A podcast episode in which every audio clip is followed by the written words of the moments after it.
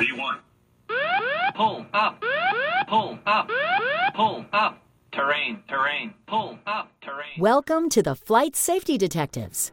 Hosts John Goglia and Greg Feith, two of the world's most respected aviation safety experts, talk all things related to aviation and aerospace. This podcast and the Flight Safety Detectives YouTube channel are brought to you by the Professional Aviation Maintenance Association, PAMA, and Avemco Insurance, a world class provider of aviation insurance and your one stop for all general aviation insurance needs. Get a customized quote at avemco.com or give them a call at 888 879 0389. Tell them you're a listener of the show and receive a 5% discount.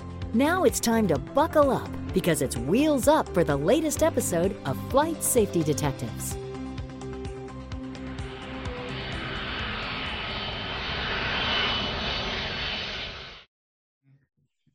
Well, hello, Todd.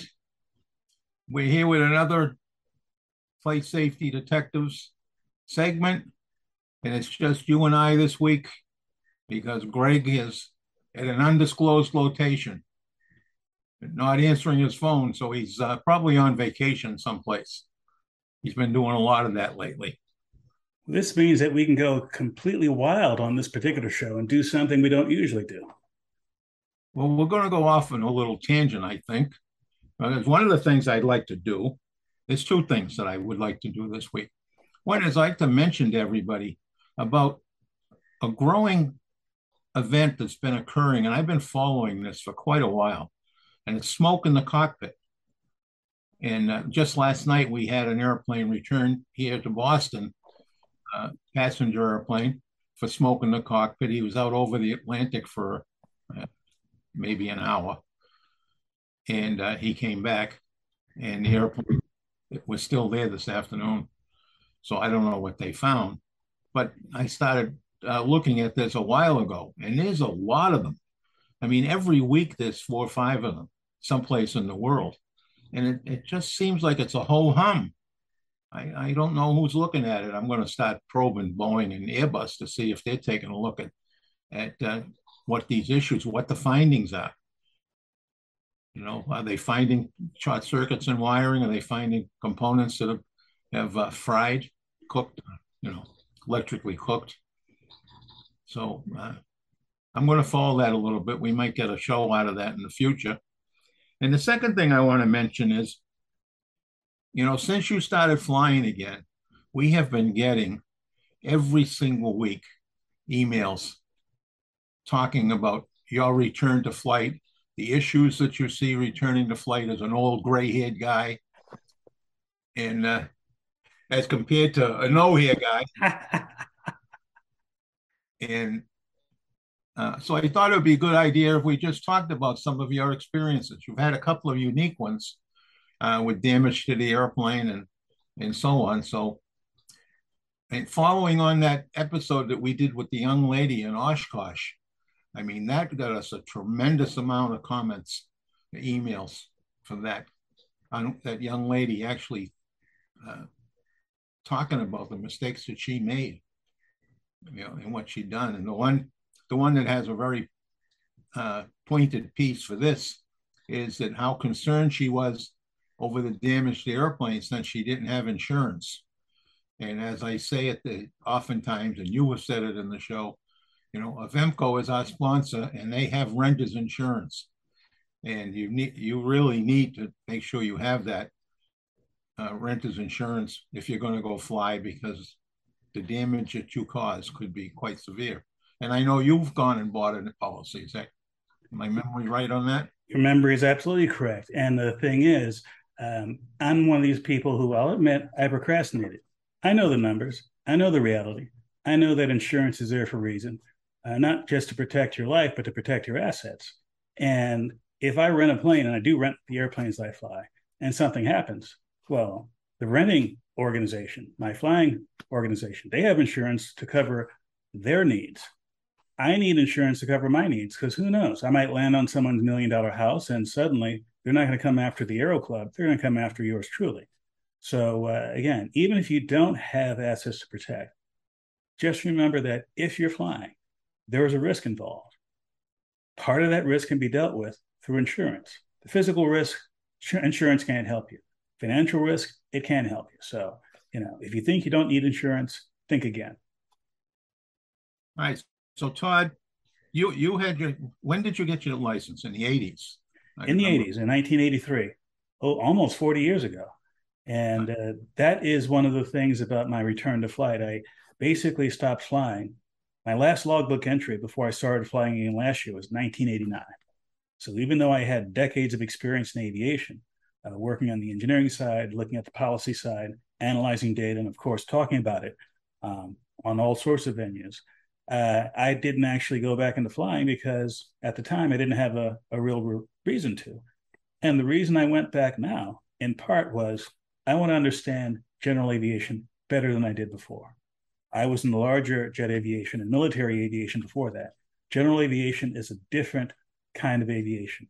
And one of those differences is it is not, how should I say it, uh, run like an organization, like a corporation or like a military organization.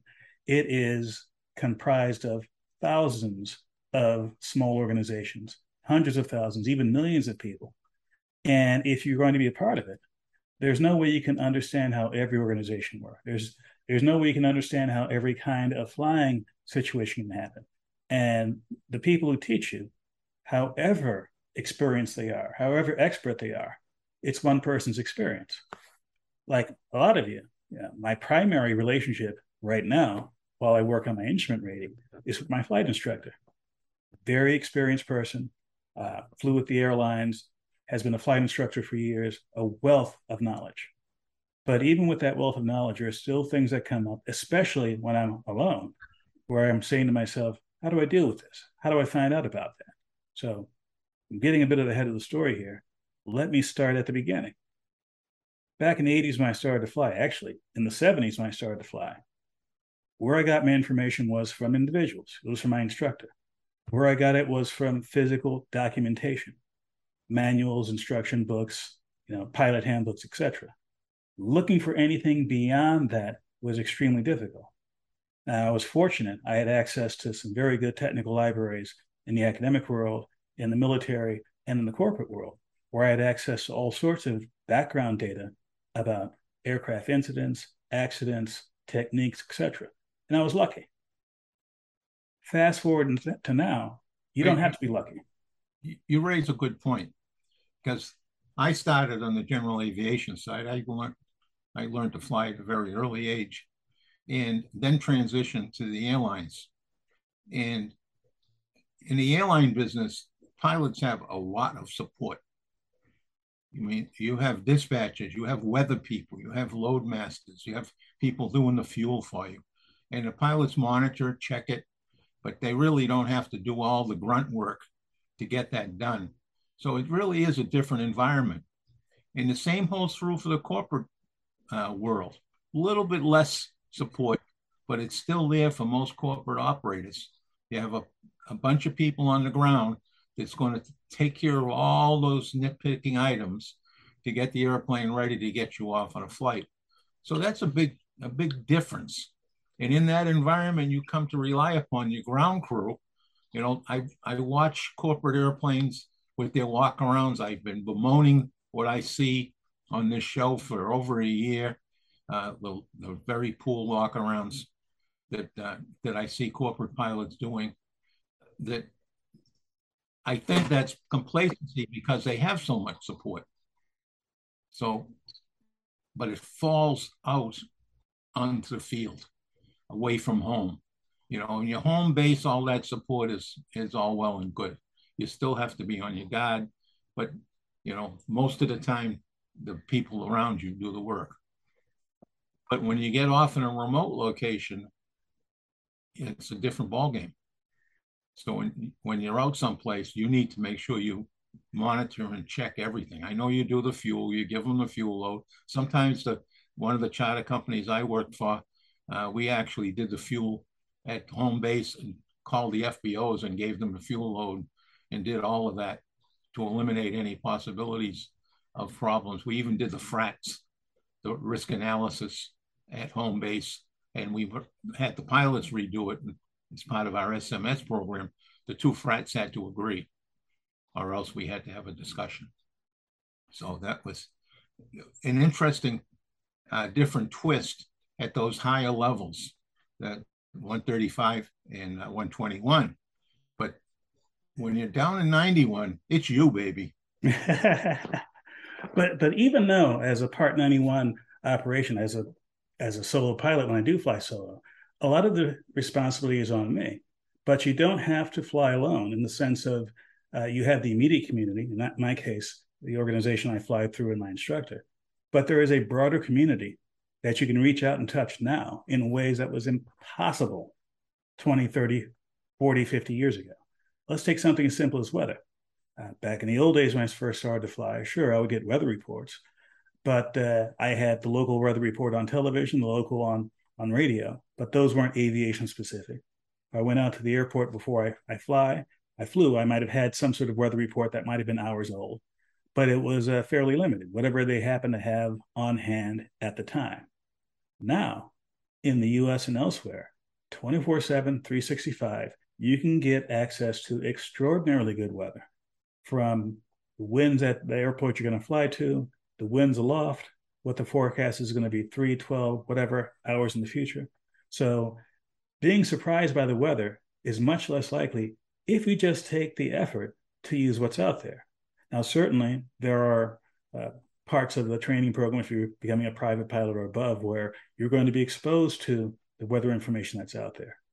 I'll tell you, going through this again and acting like a new pilot, that is, let me take all the information that's coming to me through the formal education. There's a lot to swallow. And it's not a question of, I learned this to take the test, I pass the test, and I move on. Now, weather's a, a constant companion. And you constantly have to be aware of it. And you constantly have to reach out and figure out what it is. Relying on other people to do so, you can still do so like the old days, but why not rely on yourself? Go to the aviationweather.gov. I think that's the URL website. If you're in Canada, go to the equivalent in Canada. If you're elsewhere, go to whatever resource you can, preferably one that's free, that has up to the minute official information as to the current weather and to the forecast. There's a service I deal into now. I text, you know, METAR and the ICAO code for the airport. The text comes back with the current weather or the forecast weather if I do it for, for an airport that has, you know, forecast weather a few hours in advance. So I don't have to guess. It's like, what is it right now? What is the latest report? Yeah, and we see so many accidents that happen because pilots don't pay attention to the weather. It may have been okay when they were planning their flight before they left, and then they leave, and all of a sudden they see weather's closing in on them, and you know they may try to scud run, go down underneath it, and get caught. Can't go back. Uh, can't go anywhere, and uh, the outcomes of those are not very good. And we see that all too often. So it's not only the weather where you are and weather where you're going, it's also the weather in between. So if you're only doing short hops, eh, that's uh, a, a, lot easier. But if you're going a thousand miles, uh, you know, in a little airplane and you're going to take six or eight hours, is you know, the weather changes, especially today with with all kinds of crazy weather. I mean, growing up, we never would have 90 degree weather in Boston for any length of time. And here we've had it for over a month. And not only just 90, 93, 94, 95. So that's hot for up here. So there's a lot of changes in the weather, and you really need to stay on top of it. In fact, the accident that we did last week in Palo Alto, mm-hmm. Kinds of twists and turns in that. We're going to finish that episode next week or the week after. And uh, weather played a significant role in that, in the outcome of that, the negative outcome in that. Now, getting back to what I was saying about information get online, I was talking about information from your traditional sources, um, your FAAs, your NTSB, your uh, NOAA weather uh, resources. These are the big organizations that have been around before the internet. These are the organizations that's at the very beginning of the World Wide Web had stuff online. I remember getting stuff from the FAA and the NTSB back in the early 1990s. But the real change, in my opinion, was in the last 10 to 15 years with all kinds of social media that we have. YouTube, in particular, is one of the best educational resources you can have, especially for tiny things. And I'll give you an example. When I first started flying, even the simplest things I'd forgotten from 30 years before, like how do you tie down the airplane? What's the, the best knot to use to tie down the aircraft? Well, of course, I could take my uh, instructor's time and have him teach me for 15, 20 minutes, where I'm being charged however many dollars an hour. Or I said to myself, well, gee, I use uh, YouTube for all sorts of home repair. I wonder if somebody's put together a video on how to tie down an aircraft.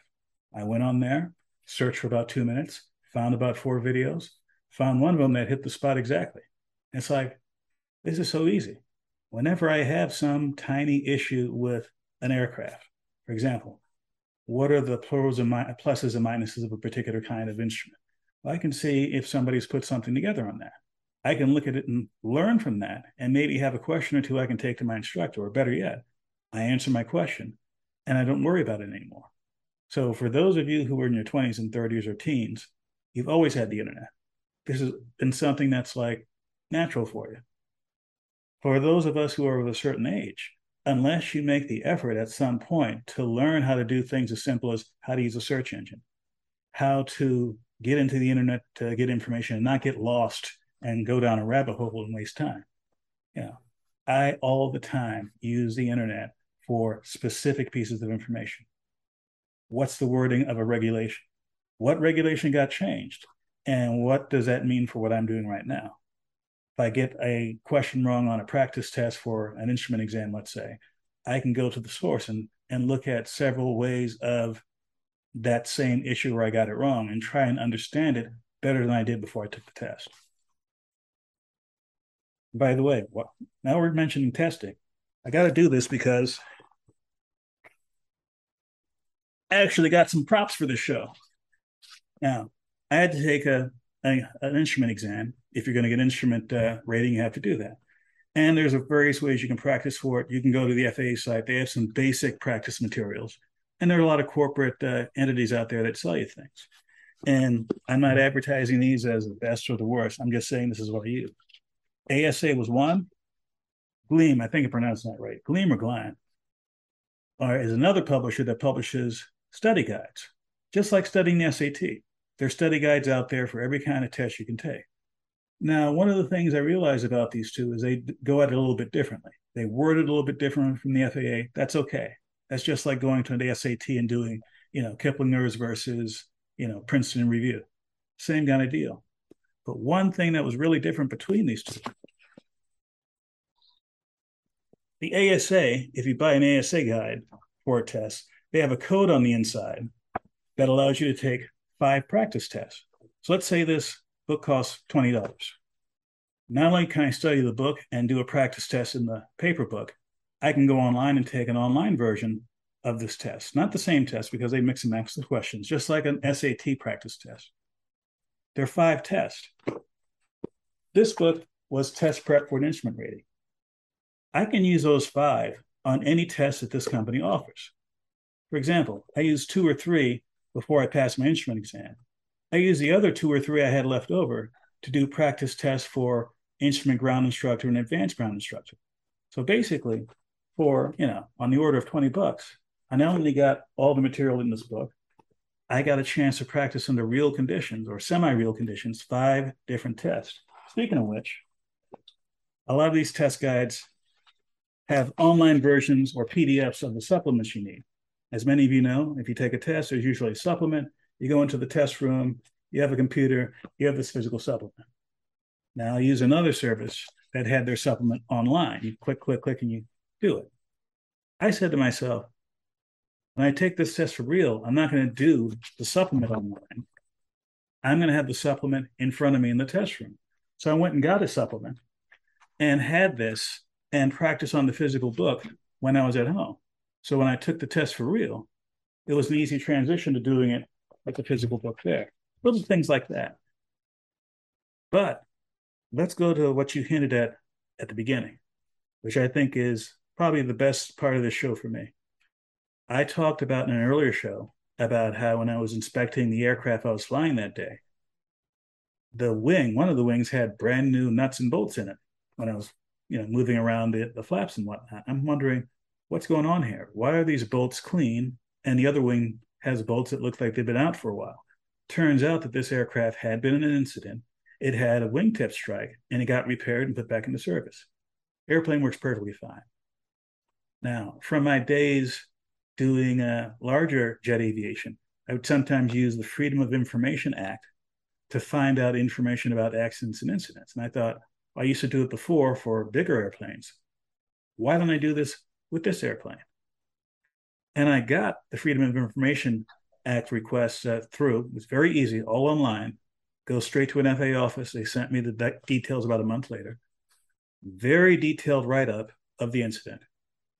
Very detailed to the point of they talked about the damage to various parts of the aircraft. And I found out something from the Freedom of Information Act request. Not only was there wingtip damage, there was also minor damage to the tie down ring on the tail of the airplane. Didn't affect the structure of the airplane, it was just a slight damage to that. It's a minor thing, but it's like I knew that this was a wingtip strike. The people at the organization I fly through told me there was a wingtip strike. No one told me about damage to the other part of the aircraft. Now, the damage had no effect on the controllability or the structural integrity of the aircraft, but it's one of those surprises where if you go out and find the information, you'll find something that you might find useful or at the very least surprising. And one more thing this is a warning to people out there. If you're a pilot, if you are, in fact, any kind of person who has to get a certification from the FAA, and something happens in your career, you're involved in an incident or accident or whatever, information about you might show up in a public database this FOIA request, not only did I get the details of the incident, I got the pilot's name, his birthday, various other pieces of personal information. Now, he's in my organization, and you know, it's not I don't care that this happened to him. It was an incident. It happened, it could have happened to anyone. But for those of you who might think, oh, if I do something a little bit crazy, and even if I get slapped on the wrist by the FAA, what's the worst that could happen? Okay, let's say you do something stupid. Yes, I said the S word. And you think, well, it was stupid, it was youthful in this discretion. I'm going to apply for this job years later. They're not going to find out about it. Well, what if they do their homework and they find out that you were in some incident or accident and they do what I did? They do a FOIA report. The FOIA report has details that you didn't share that you should have shared. Now, this isn't a warning to those of you who make an honest mistake because honest mistakes happen. This is a warning to those people, and I know there, know there are a few, who do things that, for whatever reason, in retrospect, they regret. Just remember one thing the internet and the FAA have one thing in common they never forget. You know, and you raise a good point there. Over 40 years ago, I uh, had a friend uh, at a job I worked at, and he was going for a, another job. And as a teenager living in the city, he got arrested once for drinking on the on the stoop, the stairs to a, a tenement buildings in the city. Common occurrence.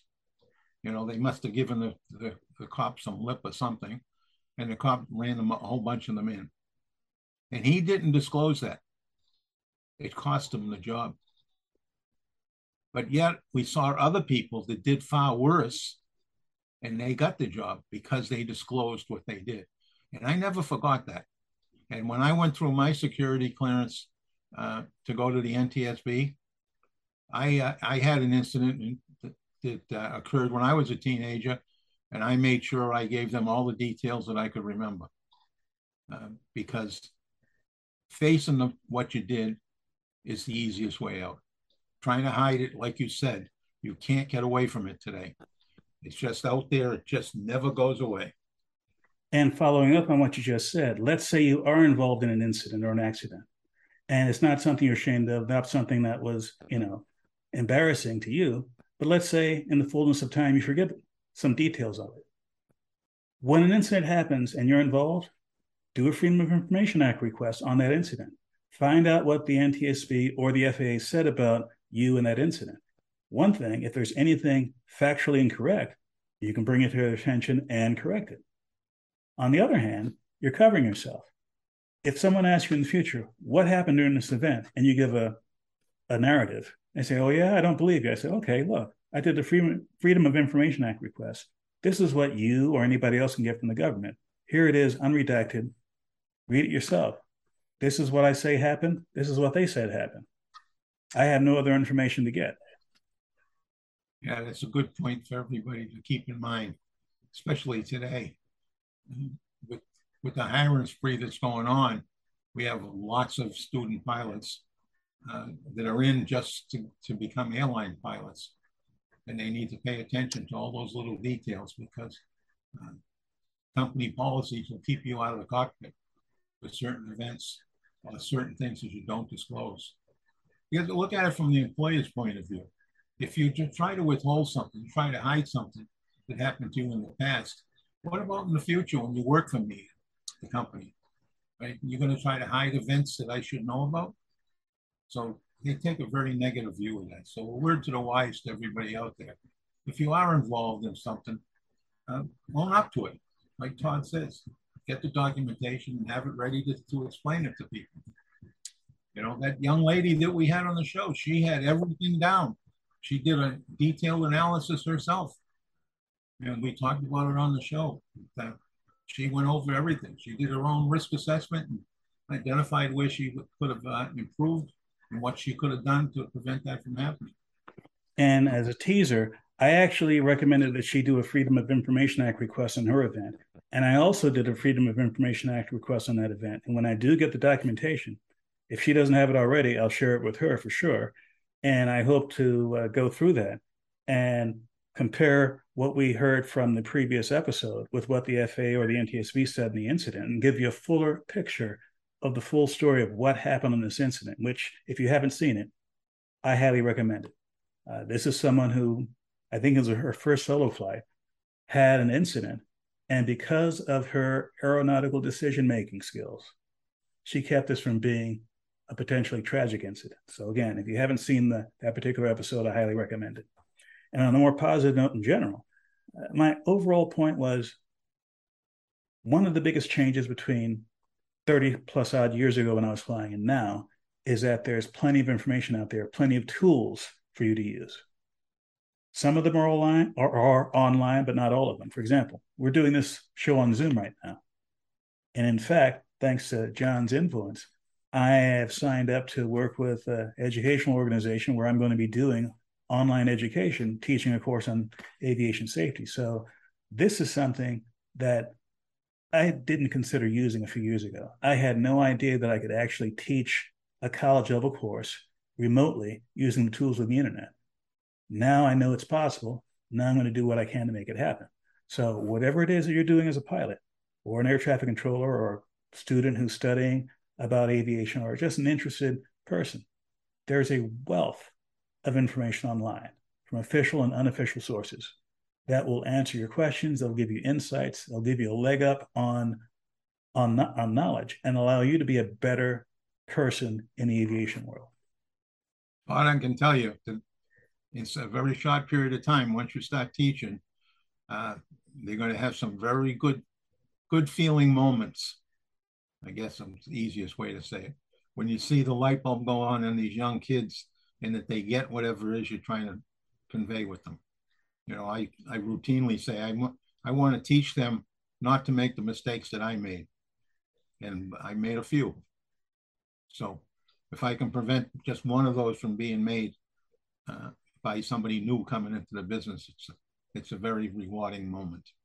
Oh, I'm looking forward to those moments. All right. Well, I think we've talked this issue to death. Is there anything else that you can think of? We're the only thing I can think of is as with every episode, we need to have a last word. And that last word will not come from these lips, they'll come from yours. Right. Well, as always, my last word always has to do with when you're going to go flying.